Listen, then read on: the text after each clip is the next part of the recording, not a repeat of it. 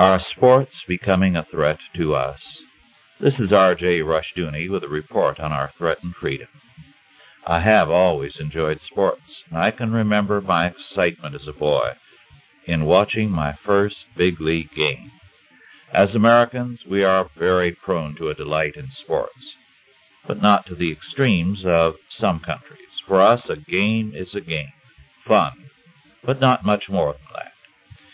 In recent years, however, there have been developments on the sports scene which may in time create an ugly backlash against these really good games.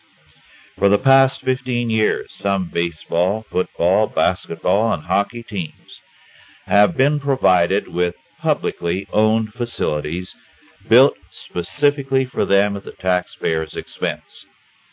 Of the 80 stadiums and arenas housing the nearly 100 big league teams, according to Inquiry magazine. About two thirds have been built at the taxpayer's expense. These stadiums and arenas are not only a tremendous expense to the taxpayer, but are often scandal tainted in their construction. Their costs are astronomical. Some are badly located and poorly constructed and the main beneficiaries are the owners of the sports teams.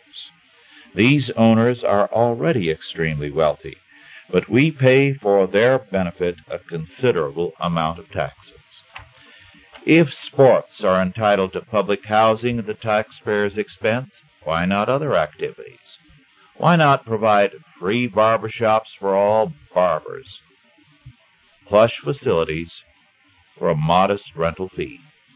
After all, virtually all males use barber shops, so that they serve more people than do the big league sports. About 50 to 60 percent of all Americans go to church.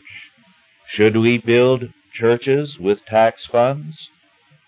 Restaurants provide a very much needed public service, and their costs are high, and their life expectancy not too good. Should we subsidize restaurant construction and maintenance? Of course, the big league teams pay a rent for the use of the stadiums and arenas.